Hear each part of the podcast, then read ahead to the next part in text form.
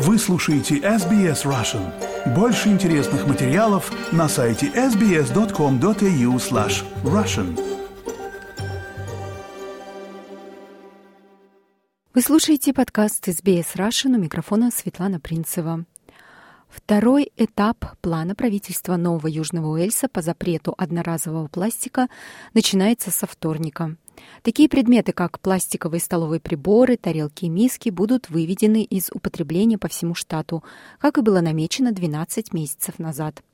И хотя все австралийские штаты и территории вносят изменения, экологические активисты говорят, что более тесная координация будет иметь решающее значение для решения кризиса загрязнения окружающей среды. Подробности по материалам службы новостей СБС. Австралийские компании ищут более экологичные и надежные альтернативы пластику.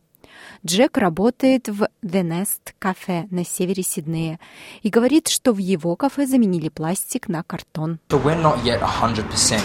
Мы не на 100% перешли на картон, но мы используем много картона. Это и коробочки для еды, и для доставки заказов на вынос. Это большое изменение для заведения, где в основном продают еду на вынос. Но это, по словам Джека, было хорошо принято клиентами. Um, У нас есть много клиентов, которые только рады, что мы используем картон. Единственная разница на самом деле заключается в стоимости покупки этого материала. Картон, очевидно, намного дороже.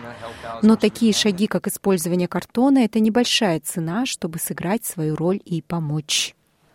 С 1 ноября будут запрещены такие предметы, как одноразовые пластиковые соломинки, мешалки, миски и ватные палочки.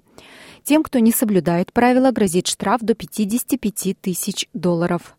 И хотя все австралийские юрисдикции взяли на себя обязательство сократить использование пластика к 2025 году, этапы по достижению этого варьируются, говорит Пол Захра, исполнительный директор Австралийской ассоциации ритейлеров.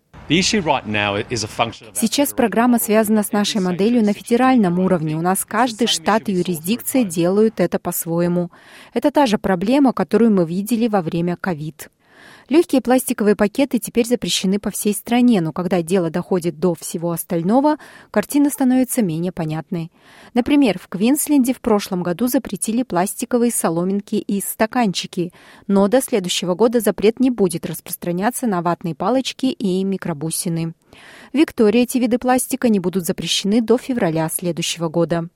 Западная Австралия постепенно отказалась от пластиковых столовых приборов и соломинок в этом году и дальше планирует продолжать поэтапный отказ.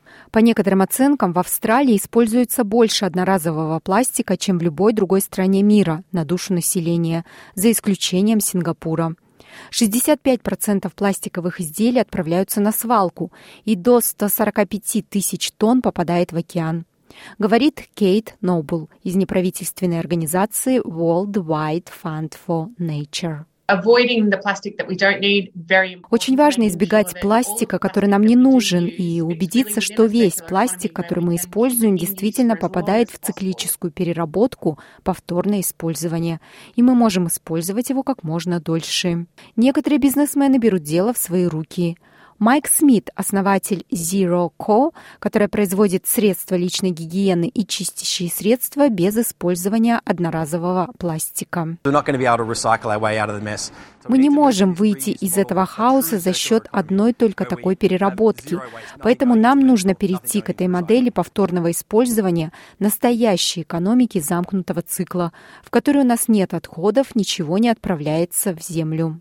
Что касается движения на глобальном уровне, в настоящее время разрабатывается договор Организации Объединенных Наций, после того, как более 170 стран, включая Австралию, поддержали историческую резолюцию о прекращении загрязнения пластиком.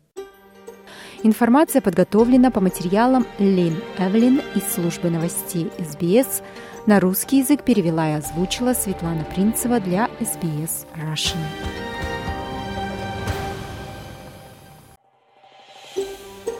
Хотите услышать больше таких историй? Это можно сделать через Apple Podcasts, Google Podcasts, Spotify или в любом приложении для подкастов.